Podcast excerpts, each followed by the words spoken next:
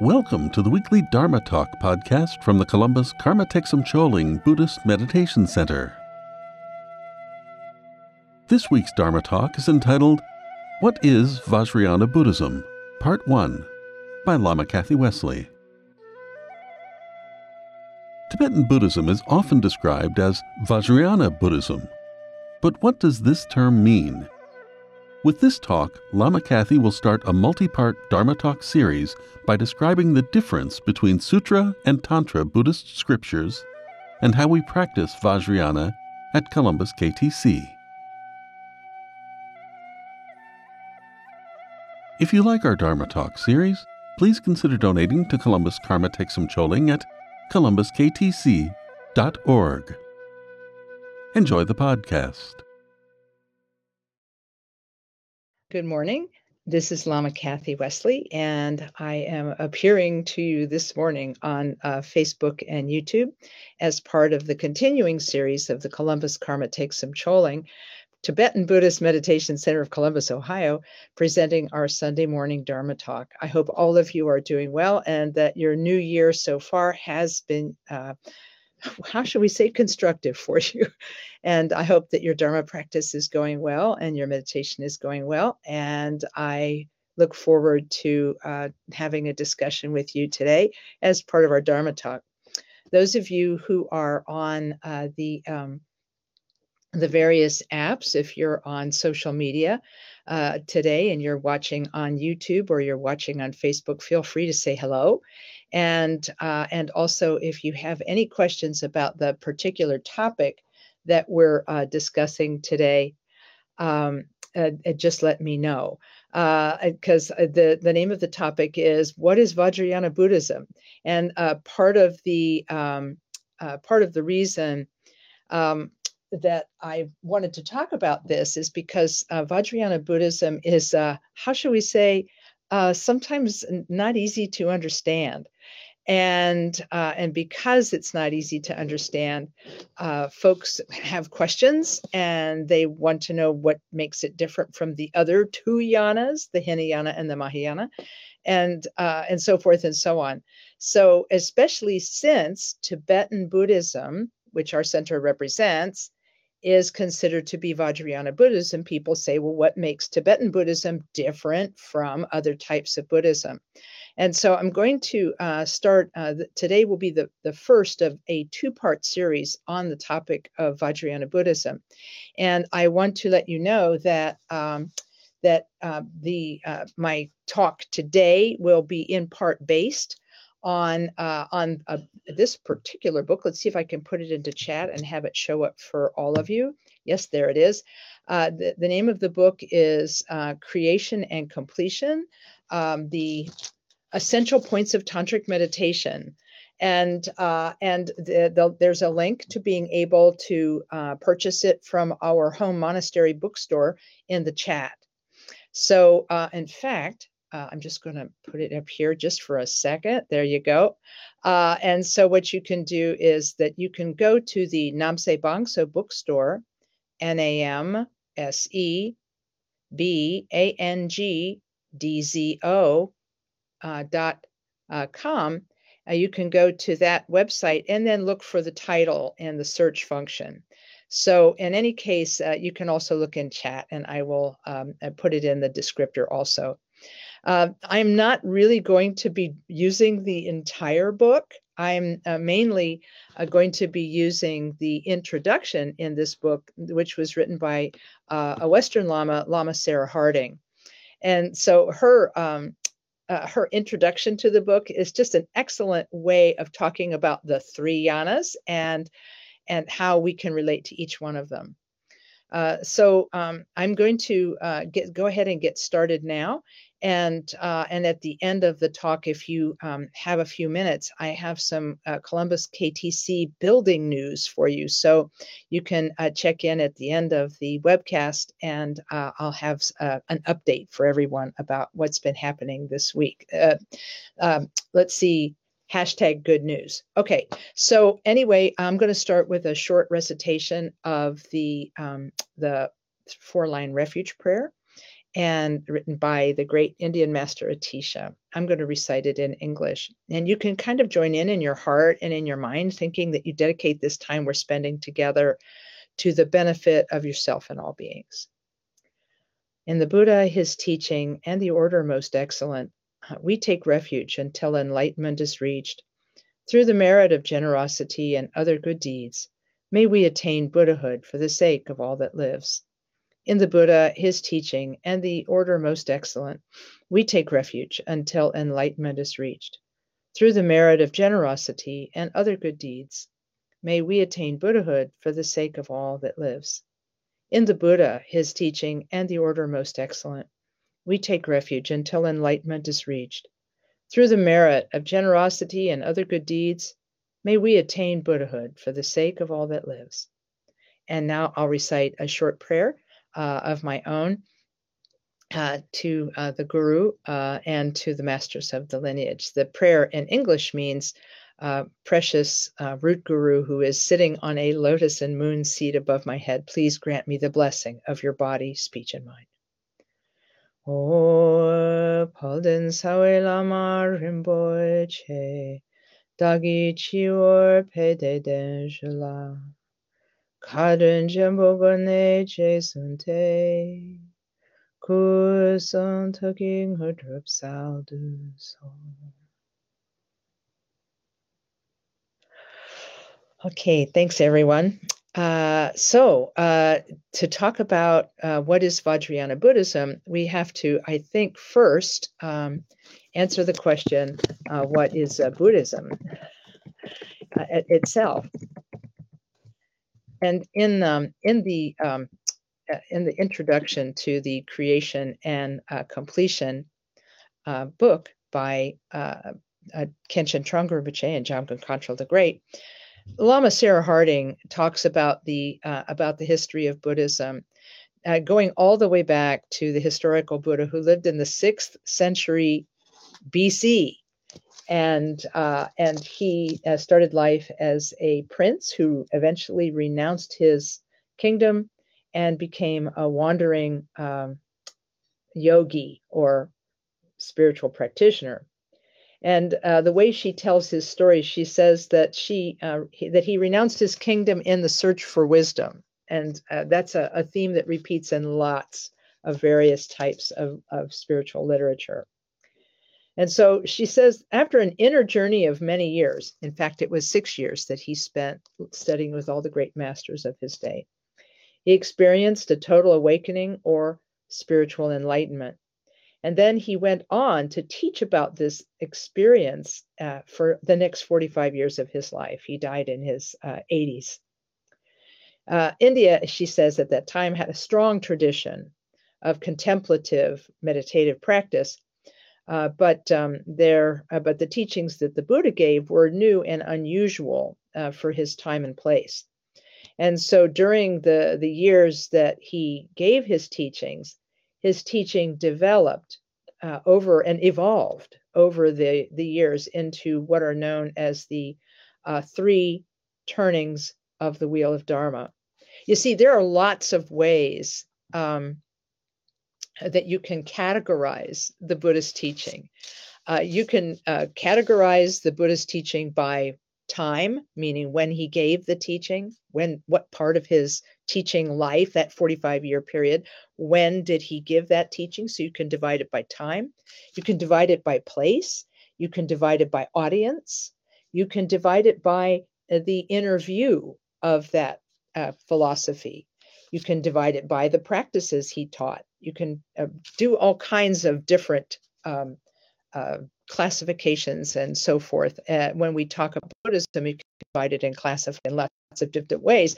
And since the Buddha's passing, lifetimes, learning how to categorize and study and practice the teachings of Prince Siddhartha Gautama, who became later known as the Buddha.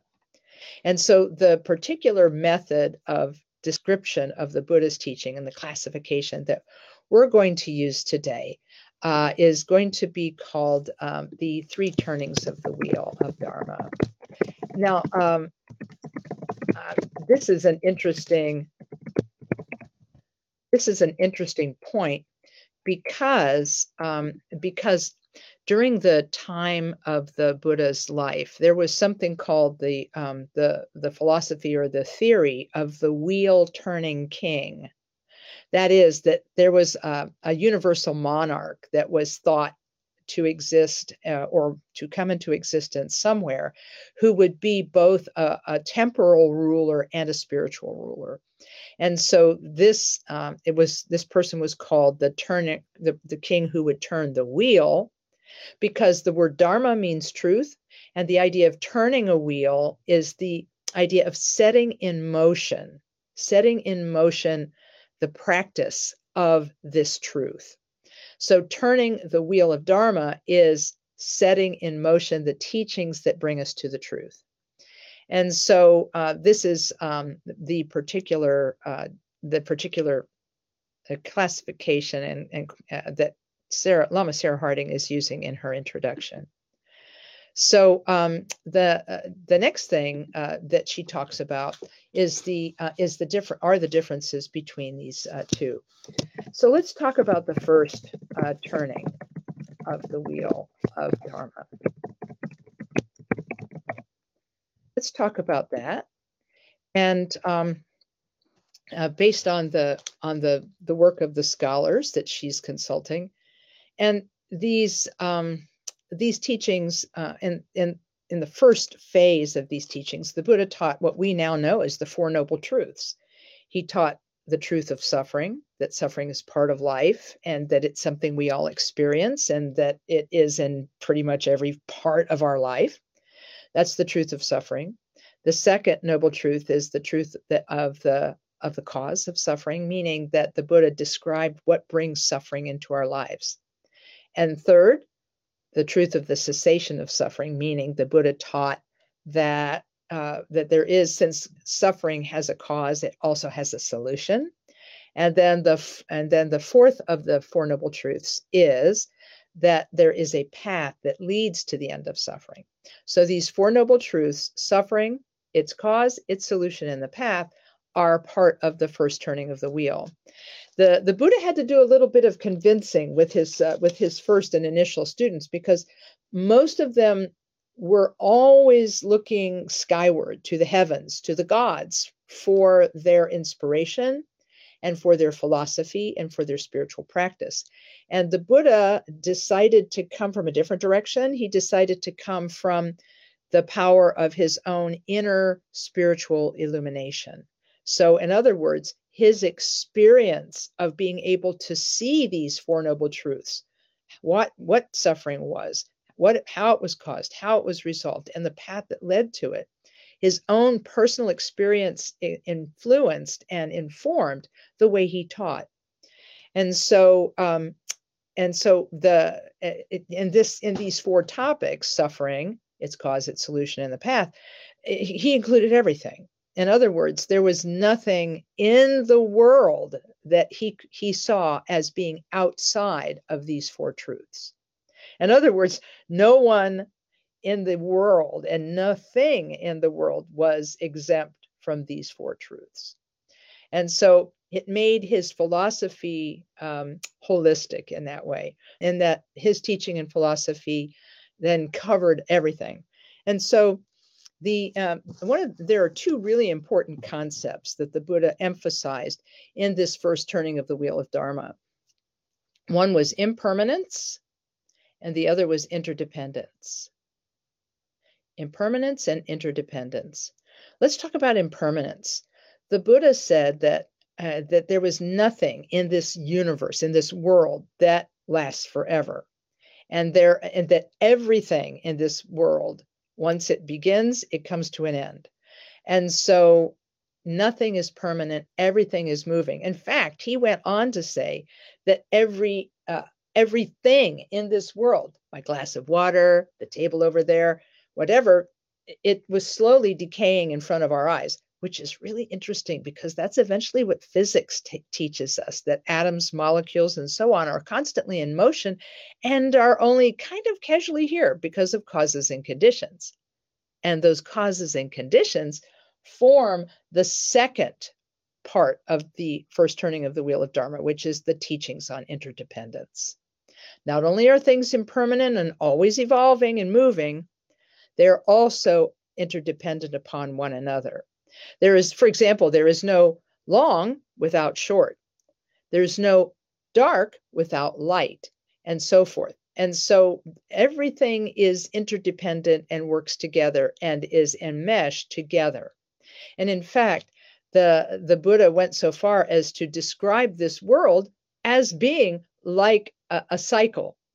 And that was why he came up with the title or name Samsara, because the word samsara indicates the idea of an ocean, vast and wide.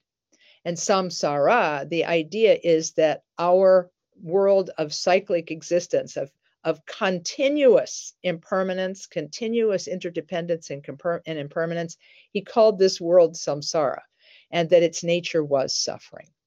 And so having given this teaching, he was able to say that since suffering is part of life, it has a cause, and that cause he described as clinging and fixation. We cling to things. We cling to people. We cling to cling to situations. We cling to ideas. Uh, all we have to do is turn on the television or listen to the radio to know how many ideas there are and how ideas can separate people. So we cling to all of these things. And but it is the clinging itself, the Buddha said, that caused our suffering. And knowing that clinging and fixation cause our suffering is the first step to the solution to suffering, which is to let go of clinging to suffering and let go of clinging to its causes. And so of uh, all of these teachings he uh, he gave, and it was in the fourth of his Four Noble Truths, he taught the path that leads to the end of suffering. And that path consisted of the Eightfold Noble Path, which are which is really briefed down into uh, uh, four basic statements. Do no harm, practice virtue, tame your mind. This is the teaching of the Buddha, which really that means only three. Do no harm means to not harm yourself and not harm others. Practice virtue means to take care of yourself and benefit others. And tame the mind means to meditate.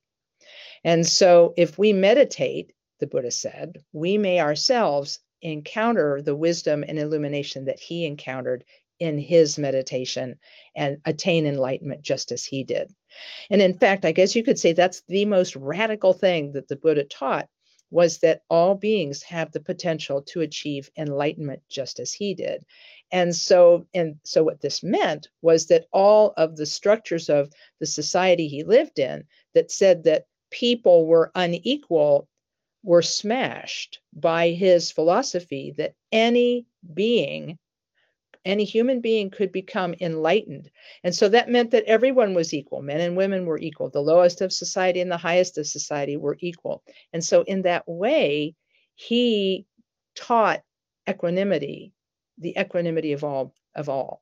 And in fact, later, as we will find out as we discuss the third uh, turning of the wheel of Dharma, he said that all beings uh, possess Buddha nature and possess the potential uh, for awakening. But I'm getting ahead of myself. So in order to, to practice this Eightfold Noble Path that he taught in this first turning of the wheel, the Buddha started his Sangha of monastics. He called them the left home, that they actually went forth and left their homes and left society and went to live in community. And in living in community, they were able to support themselves by asking for alms and, uh, and asking for food. And by doing that, they were able to support their doing of virtue and their uh, refraining from negativity as well as their meditation. So they were able to practice the Buddha's Eightfold Noble Path because of the generosity of their uh, donors. And so uh, I, there's one thing I left out that I think is important to note, and that is um, if all of this clinging is the cause of suffering, Lama Sarah in her introduction says, the Buddha actually kind of winnowed that down, down, down, and said at the bottom of it all, at the bottom of this cycle of, of uh, suffering and so on, he said at the bottom of it is the concept of self, me or I. And so once we have the concept of self, that means we automatically have the concept of other. And in that, that way, we divide the world in two. By dividing the world into self and other, we create this dualistic friction that causes all of our pain and suffering.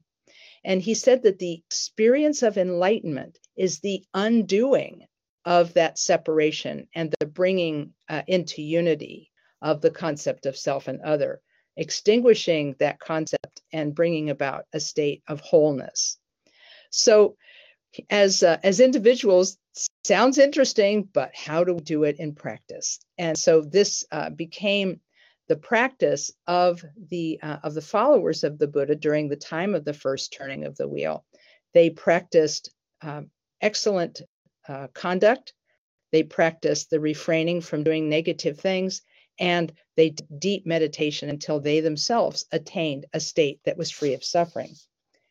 And so, um, and so the people who received and practiced and accomplished this teaching and actually accomplished the goal were called arhats, or the destroyer of the foe. And in this particular case, the foe is self-clinging and selfishness and self-fixation. And so having conquered the foe of their own ego fixation and transcended the wheel of birth and death and rebirth that the Buddha talked about when he dis- described this ocean of samsaric suffering that takes place lifetime after lifetime after lifetime, until we can get off the wheel by practicing and, and studying his philosophies and teachings and gaining enlightenment ourselves. That's the way to escape the wheel of birth, death, and becoming. It, this wheel of samsara is by practicing. And so by practicing this, these teachings and meditation, we ourselves could become free. And so this was the uh, the outcome, or the, the blossoming of the first Uh, teaching of the um, the first turning of the wheel of Dharma.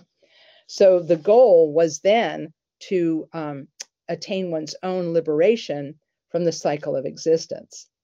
And um, and then uh, the way she describes it in her book, in her introduction, Lama Sarah says, these teachings developed over time into at least eighteen separate schools of Buddhism. And today they are represented by the school of the elders called the Theravadan tradition, which is uh, which is prevalent in Sri Lanka, uh, Myanmar or Burma, Thailand and Cambodia, and so on. And so that's a little bit about the, the history of the first turning of the wheel of Dharma. And um, I think I need to go back before I get I'll go on to the second uh, turning of the wheel. Um, and um, and talk a little bit about uh, about what it is that causes and brings about suffering, because uh, I want to get a little more granular about that before I move on, because this will help us understand how the teachings that the Buddha gave in each of the three turnings counteract the problem that we find ourselves in. Let me let me explain. The Buddha ex- said that we were uh, that we have the potential to become Buddha. So if we have the potential to become Buddha, why aren't we Buddha like right now? And he described uh, four veils that uh, that cover our Buddha, our Buddha potential, four veils that cover our Buddha nature, our uh, our potential to become Buddha. And uh, and the first of these uh, four veils is um, is uh, ignorance. I spelled that right. Let's see. Did I spell it right? Yes. Uh, so the first of the four veils is ignorance. In other words, we don't know we have Buddha nature. We don't know that we have the potential to become awakened. And because we don't know, we are bewildered about who we are, where we're going, and what we're doing. And that pretty much leads to the uh, the second of the four veils, uh, which is habitual tendency. So the second of the four veils is habitual tendency. In other words, because we don't recognize that we have the potential to be Buddha, we instead fall into the habits of previous lifetimes. And that habitual tendency is toward believing there is a self, there is a person thinking these thoughts, there's a person having this experience. And this person who is thinking these thoughts and having these experiences, this person is us, me and I. And so me and I are the, uh, I guess you could call it the expression of ignorance and the habitual tendency toward a self. The third of the four veils is uh, what happens when um, uh, we uh, posit self and other. We have drama, okay? And the drama is the is the third of the fourth veils, which is called um, mental affliction. So once there's self that we believe in and that we actually think is kind of supreme, and other, which we kind of think may not be as good, we have the drama of wanting the self, wanting to conquer other. We want to get hold of and control our environment and control everything that's in it. And so by controlling these things, we uh, we think we have happiness. We think we uh, we can get what we want, and we can get what self wants. Once this once the self fixation identifies a goal and begins to head toward it, then we can we will use whatever means necessary to get what we want, whether it is a subterfuge uh, or, or or anger or uh, whatever we choose to use. That mental afflictions come about because we believe that self is real, and we believe that other is real, and we do believe that self is supreme, and we do believe that other is not as good, and so we want to get what we want, and so we try to control our environment. And this causes, as you can imagine, a lot of drama. And that, that drama uh, can come to its, uh, I guess you could say, to its uh, logical conclusion uh, but with the fourth veil, uh, which is called karmic accumulation. Yes, we act on those mental afflictions. We act on our negative thoughts and feelings and so on. And so then we accumulate negative karma. And that continues to, to make our situation complex and difficult and prevent us from seeing our Buddha nature. So if you look at all four of these, the if you look at uh, the basic ignorance, that prevents us from seeing our Buddha nature. And then if you look at the habitual tendency toward positing a self, that makes it worse. It makes it harder to, to see our Buddha nature. And then, uh, then m- mental afflictions get it, keep us all bewildered and going round and round and round and round, and that prevents us from seeing our Buddha nature. And then, lastly, the karmic accumulation just solidifies and hardens the whole process. I use the example, and it's probably not a good example because it's kind of gross, of a snail creating its own shell. It starts with just a little bit of slime, and that little bit of slime gets harder and harder and harder until it becomes the shell. And it's like that's what we are. In a way, we're like that in that we start with this concept of not knowing we have Buddha nature. We start with the ignorance of not knowing we have the Buddha nature. And then we posit a self. And that's our habitual tendency, which we've been doing for lifetime after lifetime after lifetime. We've posited a self.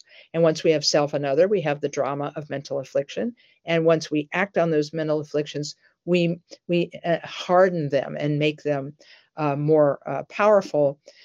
Uh, so in that way, we have we have created our own reality for lifetime after lifetime. And because we have also, we don't just have bad karma, we have good karma. Our good karma comes to fruition in our connection to spiritual things and to virtuous things and to good things, to, to uh, being generous and being kind and being loving and being compassionate. Our good karma, we have created good karmic habits as well as negative karmic habits. And our job in this life is to im- improve and, and enlarge the number of good things we're doing and decrease the number of negative things we're doing. So in a way, the Buddhist philosophy is quite freeing in that even though the situation has been somewhat predetermined, meaning that we are in samsara and we're a little confused by it, if we study and practice the teachings of the Buddha, we can become free from these confusions and delusions. So anyway, I wanted to explain a little bit about the four veils first, because you can see, once you understand what they are, how the three turnings of the wheel of Dharma address these. And then in uh, and then I'm hoping to get through the other two of the um, of the turnings of the wheel shortly. And then after that, I can do some questions. And then next time, we'll talk about the practices of Vajrayana Buddhism and how the practices of Vajrayana Buddhism help us to uncover our Buddha nature. So uh, let's uh, let's uh, go back here. Uh, since we uh, were talking about uh, the uh, the th the three turnings of the wheel, in the let's talk about the second turning of the wheel. So the Buddha didn't just teach one way to one group. His teaching style and his teaching method, and even the content of his teaching, progressed and evolved during his lifetime. So uh, and so uh, after his death, his teachings be, uh, were studied by many uh, philosophers and scholars and Buddhists, and they began to categorize them. And the the second phase of his teaching um, came, uh, was the second turning of the wheel. Uh, was it, it was illuminated for us uh, human beings with the discovery of what is called the wisdom literature, a new phase of Buddhist literature that began to spread somewhere around um, one hundred B C and uh, one hundred A D.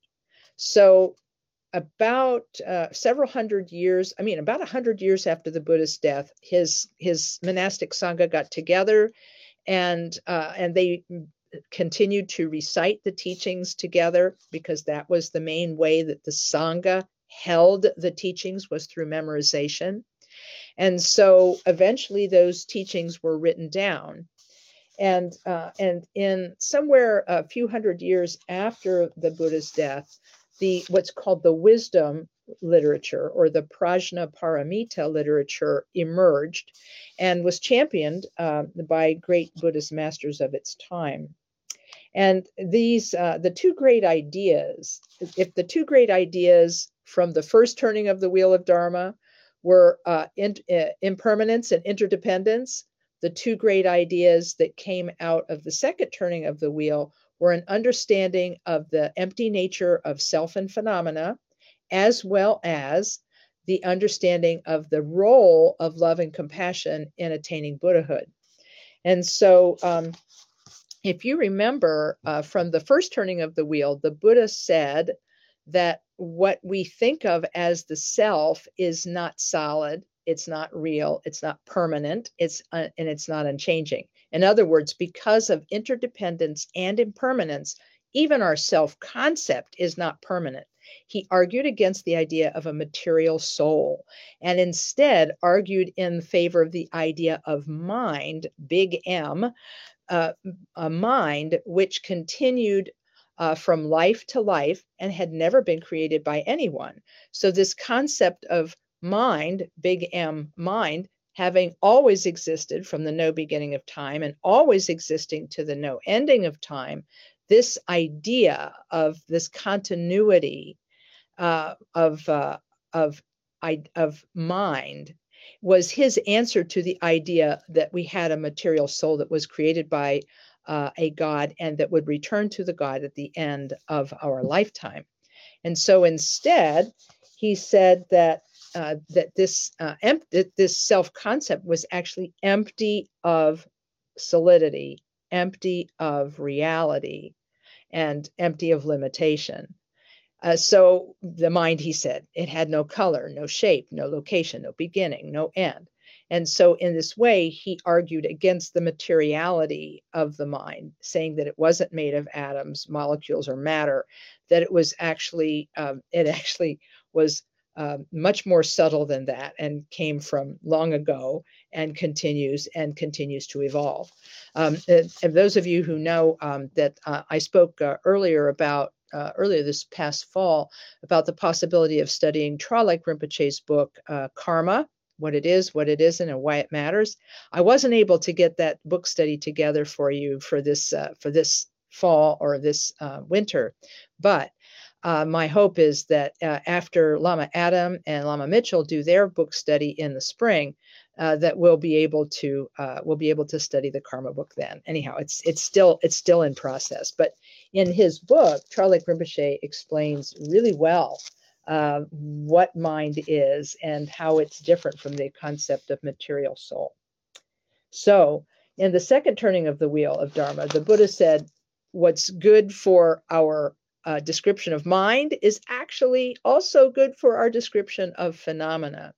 He described the world as being uh, the, the coming together of the two truths, the truth of the way things appear and the truth of the way things really are. I frequently, my, my trusty water glass often serves as my example. This appears to be solid and real and permanent and unchanging. However, if we analyze the, uh, the contents and composition of this, we will find that it is made of smaller and smaller and smaller parts, and that each of those parts is actually impermanent and decaying and only comes together because of causes and conditions that are interdependent. So we could say that this glass doesn't exist in the way we think it exists. In other words, it, it exists relatively. The truth of how things appear is the truth of being able to describe them as having a color, a shape, and so on.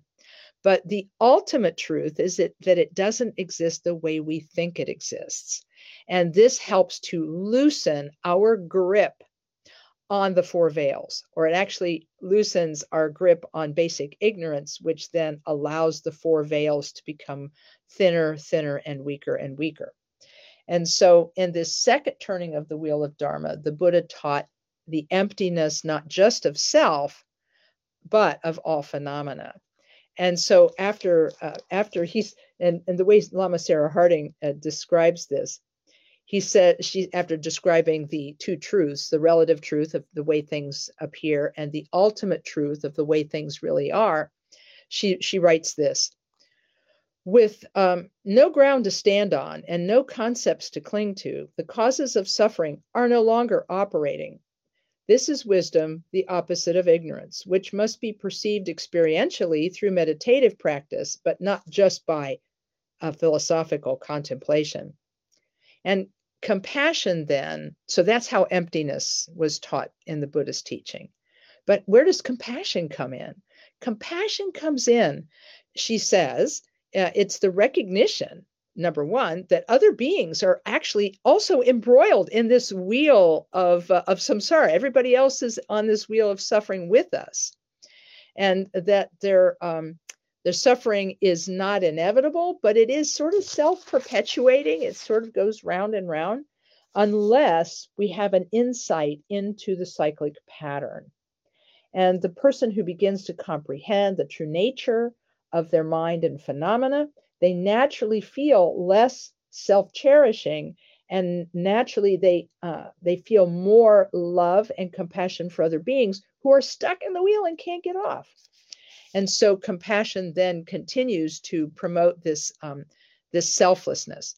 And so in a way, the Buddha taught a complete system for understanding ourselves, a complete system for understanding others, and a complete system for getting off of the wheel of birth, death, and uh, karma. And so, uh, and so in this way, the beings who practice this second turning of the wheel of Dharma, remember in the first turning of the wheel, the people who practiced it became arhats, or the destroyer of self-fixation. In this particular philosophy of the second turning of the wheel of Dharma, the followers were called bodhi, B O D H I, sattva, S A T T V A, bodhisattvas. And bodhisattva, bodhi means awakening, and sattva means a person who holds the mind of awakening.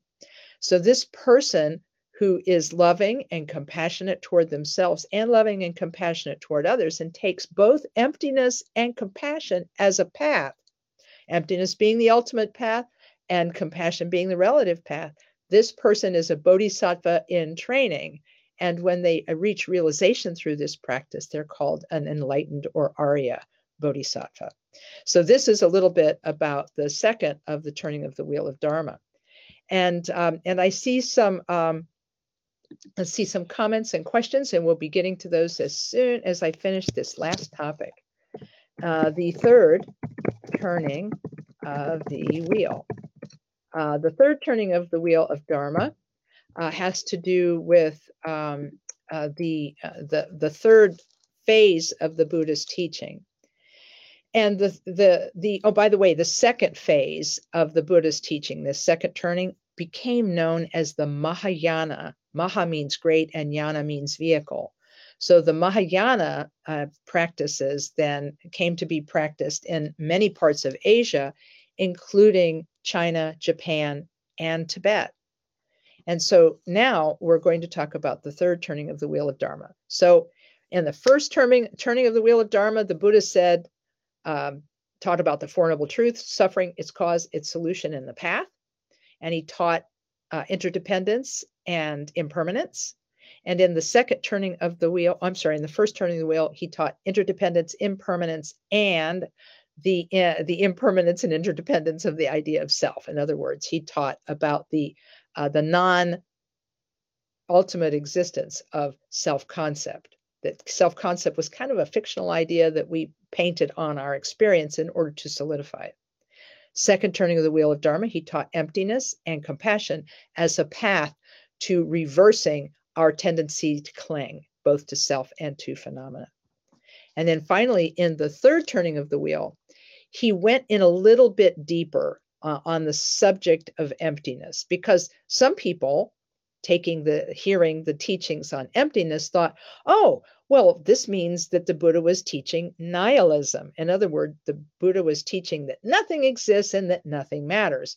But that's not what he was teaching. And in fact, he went on to teach about something called Tathagatagarbha, or Buddha nature. In other words, he said, emptiness is empty of everything except Buddha nature. And, and here's what Lama Sarah says about that.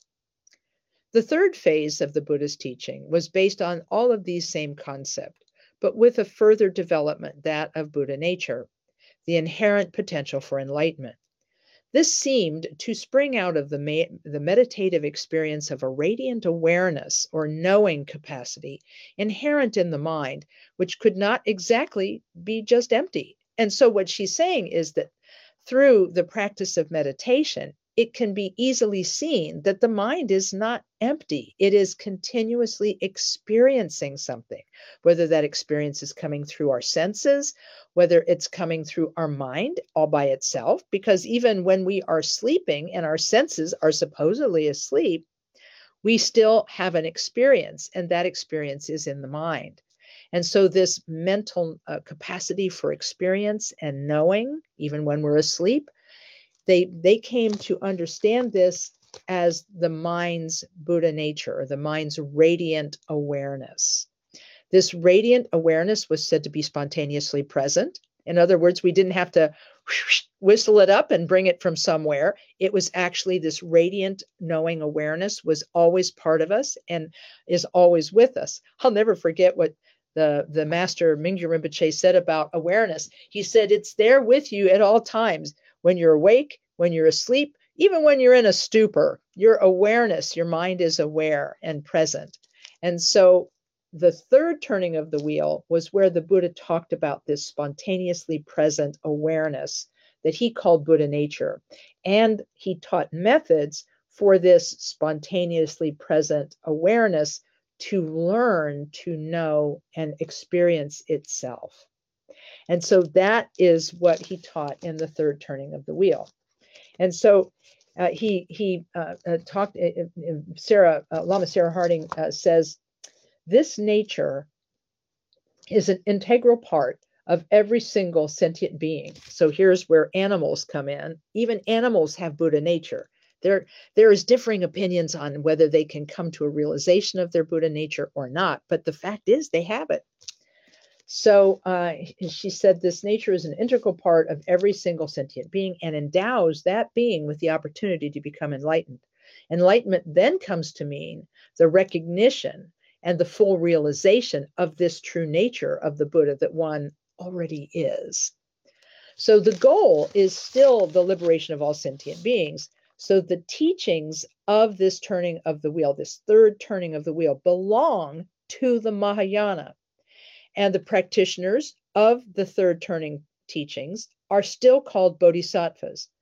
The literature connected with this phase, as well as with the other ter- two turnings of the wheel, are called the sutras.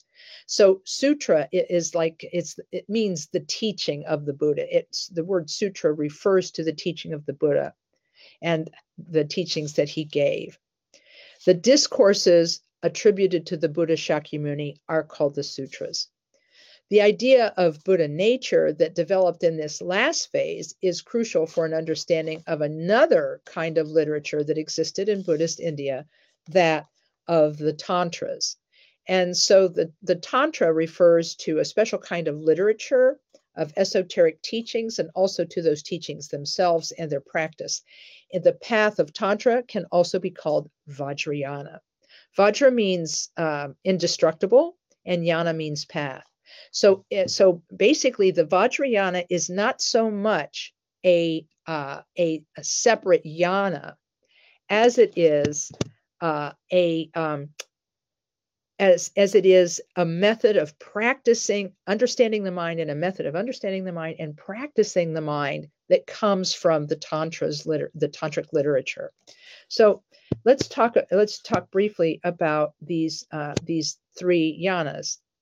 The three yanas are uh, have to do, well, actually, I, I won't have enough time to talk about the three yanas. Darn. Well, the, let's let's just say that we'll start with this next time. The Hinayana, uh, that is the first of the uh, yanas, and um, it is not synonymous with the uh, path of the elders that was described uh, previously, but it is the path that is uh, aimed toward the liberation of oneself alone.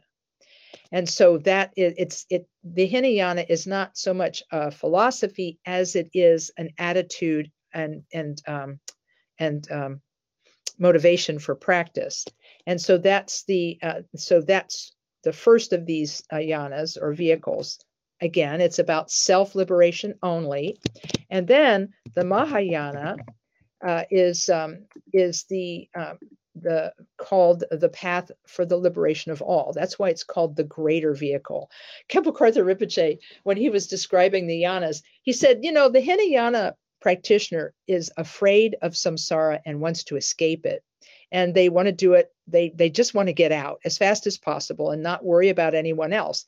So he said he said there that's their motivation. But in the Mahayana, Uh, it's as though the, the person is co- feeling compassion for everyone who is stuck in samsara with them and wants to put them, uh, take them all along on the path to awakening.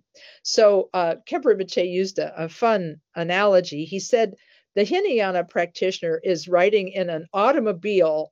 The Hinayana practitioner is uh, is riding in an automobile that only seats one person, as opposed to the Mahayana practitioner, who is basically driving a bus. So uh, you can be the bus drivers of Dharma if you hold the Bodhisattva attitude of wanting to take all beings to awakening with you. So, um, so that's a little bit about the two main yanas. The Vajrayana, on the other hand, is actually uh, the uh, the uh, let's let's see if I can type this in. Vajra, I can't spell it. R A uh, is the um, Mahayana with special practices. In other words, the person who is a Vajrayana practitioner actually is a Mahayana Buddhist, but is using special practices in order to uncover their Buddha nature. Khenpo Karthar Rinpoche used an interesting analogy. He used an analogy uh, of a sand pile, and this is probably where I'll stop today and then pick up next time, is uh, in the Hinayana and the Mahayana. Uh, he said, it's like uh, the example of Uh, of a big box, a we'll call it a sandbox filled with sand, and that someone drops a gemstone into that sand pile, and that the gemstone sinks beneath the surface of the sand into the sand pile. We didn't see that jewel go in, but we know it's in there somehow, but we don't know where to look, and we don't even know that there's a jewel there. So the instruction in the Hinayana and the Mahayana are to carefully peel away all the different methods, uh, all of the different layers, you know, all the different layers of uh, confusion and delusion until the gem is uh, exposed. But in the Vajrayana, we have special methods for finding the Buddha nature, and we can merely just put our hand down in the sandbox exactly where the gem is located and pull the gem out. This is why teachers are important. According to my teacher, he said, this is why teachers are important, because they tell you where in the sandbox to dig. They know us, and they are able to help us find the method that will help us to become awakened. So, uh, so in other words, if you're a Vajrayana Buddhist, you're actually a Mahayana Buddhist, but you do special practices that help you to uncover your Buddha nature much more quickly than you would if you had to dig all the way through all of your confusion and delusion to find the Buddha nature within you. So um, that's where we're going to stop uh, for, for now. And then the next time we talk on this topic, uh, we'll be... Um, we'll be able to uh, to talk about what Vajrayana practices are and how they help us uncover our Buddha nature. So thank you for listening uh, to this first part of the talk. I'm going to do some questions now. Um, uh, and uh, just thanks for listening to the first part of the talk uh, and, uh, and to get a little bit of an idea of where these teachings come from. I'm going to go all the way back uh, to the top and see. Oh, thanks to everyone who's here. Thanks to all the folks who said good morning. Uh, oh, fantastic. Uh, let's see. And then there's my notes. And let's see. Oh, yeah, that's very cute. Uh, Tom, Tom says uh, when we were talking about the, uh, uh, let's see if it is. Soon the glass will be experiencing emptiness and you'll no more, no longer need to put water in it. Yeah, I, I get that one. And then the other thing that he said was, we all agree it's a glass, but where is the actual glassness of the glass? This goes back to um, a wonderful book by uh, Trungpa Rinpoche called The Open Door to Emptiness, which I still don't co- totally understand, but I love the ideas of it.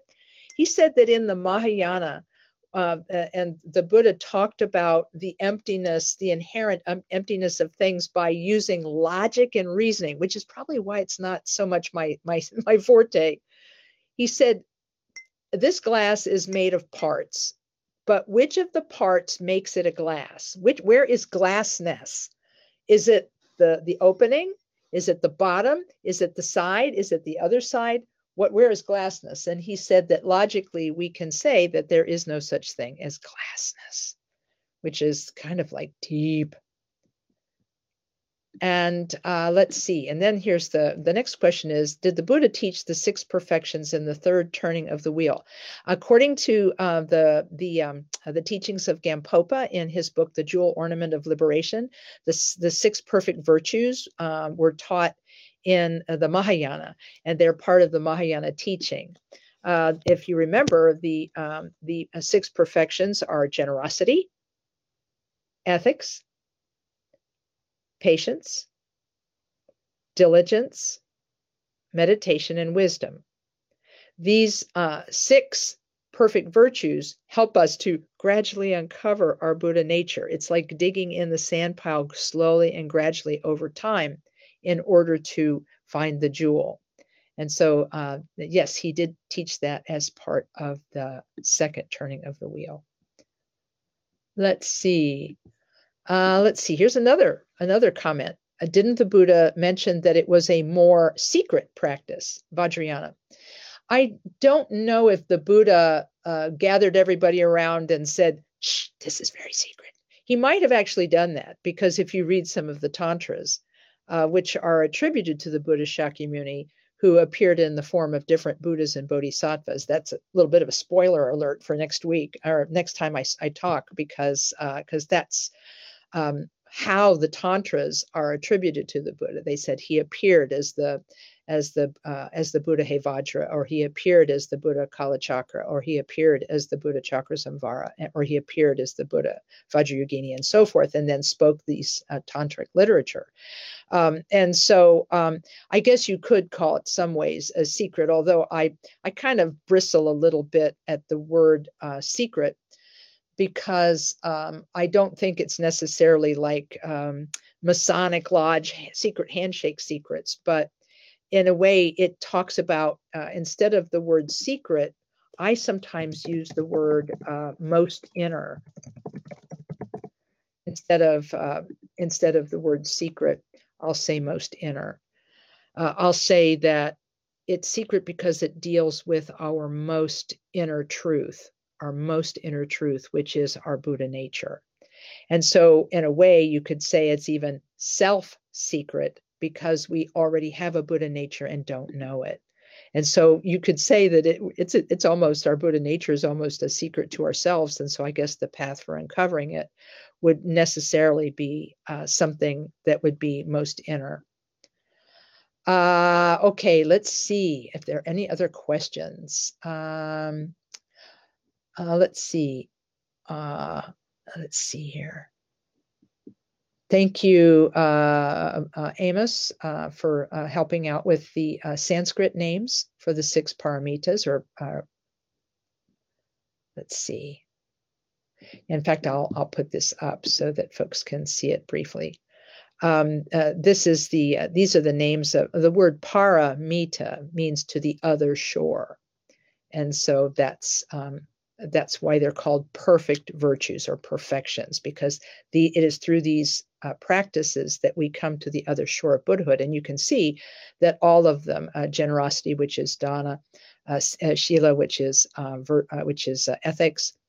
Uh, oh boy, I can't pronounce it. Ksanti, uh, which is um, uh, patience, um, and then uh, diligence and meditation, and so on. Um, Um, that these different uh, virtues help us to uh, uncover our Buddha nature. Uh, let's see. Oh, yes, you can. Uh, somebody said uh, somebody said they're sorry they missed the talk today. Uh, yes, definitely listen to the podcast because you can you can find you can watch rewatch these videos either on uh, Facebook or YouTube because they will be available after the fact. But you can also listen to them on our weekly podcast. Thank you, Don Fortner, for being our podcast man. Let's see. Let's see what this question is. Are the teachings of the first, second, and third turning of the wheels essentially the four seals or truths? You know, I would say that um, that there are two ways to talk about the four truths. There's the four seals of Dharma, and then there are the four noble truths. They're somewhat, they have somewhat similar um, topics, but somewhat different.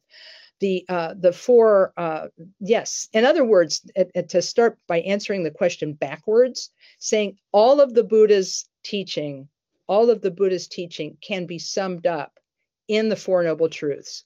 Suffering is part of life. Suffering has a cause. Suffering has a solution, and there is a path that leads to the end of suffering. There's nothing that is with that is outside of that. And there's also nothing that is outside of what are called the, the four seals or the four marks. And I am going to try before, I don't know if I'm going to be able to find this or not, but uh, because for some reason, I have a hard time remembering them. And, and so I have to look them up every time. The uh, here they are. I'm going to put them in chat. The four seals of Dharma are... all compounded things are impermanent. All emotions are painful. All phenomena are empty. Nirvana or liberation is beyond extremes. So once again, all compounded things are impermanent. Everything made of parts is impermanent, which is like everything. And all emotions are painful, meaning that if we cling to any state of mind, even happiness, it can it, it's painful because emotions naturally posit self and other and clinging, and it's that clinging that causes the pain. The clinging and the craving causes the pain. Even in the midst of happiness, there's a little bit of fear mixed in with that happiness because we're afraid it will be taken away from us. All phenomena, the third one is all phenomena are empty, meaning they don't have uh, an inherent existence of themselves and by themselves. They didn't, that glass of water did not create itself. They don't exist of themselves or by themselves, but uh, with they they exist in connection with other things or in relationship with other things. In other words, in, uh, interdependently. And uh, then the answer that is, in other words, when we come to an understanding of our Buddha nature, when we come to an understanding of our Buddha nature, we have we enter a liberation that is neither one or the other. In other words, it's not, it's not existence, it's not non-existence. We, our experience of mind then enters into a place that is beyond extremes and is, is of the nature of happiness. And uh, I'm super sorry that we don't get to read all of these fantastic um, uh, comments that are here uh, on the, um, oh, you guys did great today. Wow, this is just you have a lot of good stuff here. Um, let's see. Uh, the last question I'll take today is, should we not have emotions? Well, I got good news and I got bad news. The, uh, the, the, the bad news is that as long as we are in samsara, we are going to have emotions. So we, even if we wanted to not have them, we will have them. I'm super sorry.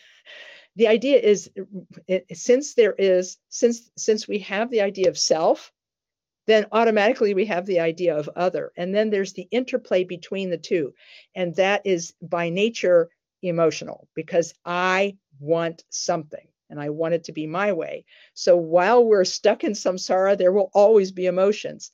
And this is why, this is really why the teachings of the Mahayana are so powerful, because one of the greatest teachings in the Mahayana is called uh, Lojong, Or, or mind training. Uh, I'm sorry, I'm running over a little bit today. I apologize for keeping you longer. But lo means mind and jong means training. And it trains us how to work constructively with our emotions. So it's not that we have to get rid of our emotions, because we kind of can't until we become Buddhas. But what we can do is learn how to constructively engage our emotions. Uh, so a person who is a Lojong practitioner has enough, um, oh, how shall we say, has both uh, technique and determination.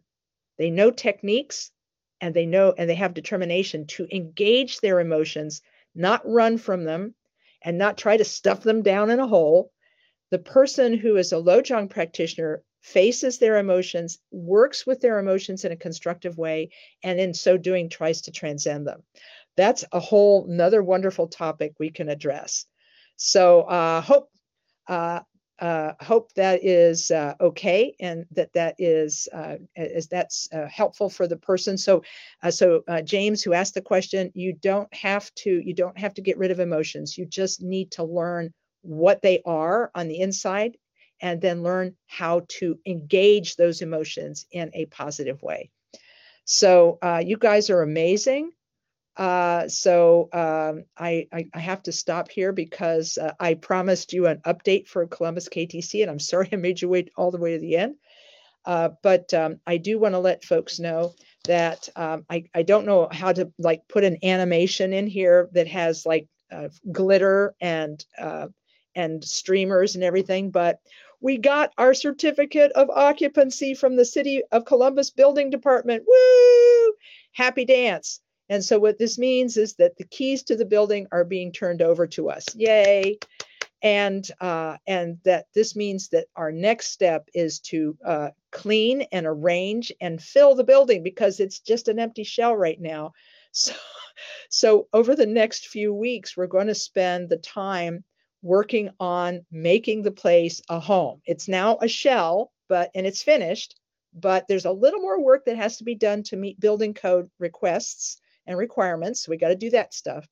And so what's going to happen is that we're going to be meeting again with our uh, advisors, our team of uh, reopening advisors. And there are actually medical professionals on our team of advisors. And as you know, right now we're in the midst of the Omicron uh, variant of the coronavirus. And so there, and this is a highly contagious uh, variant that can really hurt people who are immunocompromised. And so we have to talk to our doctors about how best to bring people inside where the virus can proliferate. So we have to kind of get a plan. We thought we had a, we thought we had a good plan, but then Omicron came on. And so those of you who were hoping to hear about that plan during this coming Wednesday's um, Sangha meeting, I'm so sorry to say we're going to have to postpone the Sangha meeting until we can meet and talk about the new reality of the Omicron variant with our medical professionals. But we will we will get back to you um, uh, very soon. In fact, I just wrote an article for our newsletter uh, today or yesterday uh, about this. And so this week's newsletter will contain a few more details about that. But the basic news is it's done. And uh, and it's almost six years to the day, because uh, the, the thirty-first of January twenty sixteen was when we uh, when when the fire happened uh, to our building there at Rich and Grubb. And six years later, we have we have a new center. Woo! So um, and as somebody in the comments is saying, may it be of benefit. Man, do we ever make the aspiration that this be of benefit to everyone who sees it, because it could be visible from the, the West Side Freeway in Columbus. You can like drive down the freeway and see it going both directions. May it be of benefit to everyone who sees it, hears of it, thinks of it, says, oh, that's weird, and so on. And may it be of benefit. So here's where I have to stop. Uh, so uh, here's where I have to stop for today. Uh, but I want to thank all of you for uh, fantastic, really great questions today, and uh, really good engagement. And I'm looking forward to talking more about this later. I do have another Dharma talk that is scheduled for the end of uh, the end of January, but because it's so close to the anniversary of the fire, I might actually talk about the, the fire in the last six years on the thirtieth of January, because that's my next Dharma talk. And then we'll have to finish the Vajrayana talk in February. But uh, I hope you're okay with that. Uh, but I just thank you for being here. Let's call together all the merit that we have um, that we have accumulated through this talk and through our engagement, uh, and dedicate it to all sentient beings with compassion, thinking may they be free from suffering, come to happiness, and then to Buddhahood. Here's the short prayer in English. Through this merit, may all achieve the omniscience of Buddhahood. May it defeat our common enemy, wrongdoing, from the stormy waves of birth, old age, sickness, and death. From the ocean of samsara, may we free all beings. May we free all beings. May we free all beings. Thanks to all of you, and Om Mani Padme Hum, uh, and I'm looking forward to seeing you again soon. Thank you for joining us for this week's Dharma Talk. We hope you enjoyed the podcast. If you did, please subscribe, rate, and review it on iTunes. To learn more about the Columbus Karma Thegsum Chöling or to donate to support our Dharma Talk series, please visit our website at columbus k t c dot org. The opening and closing music for the podcast is Tibetan Flute Song by Tamding Arts at tamding arts dot com. Please join us again next week for another Dharma Talk.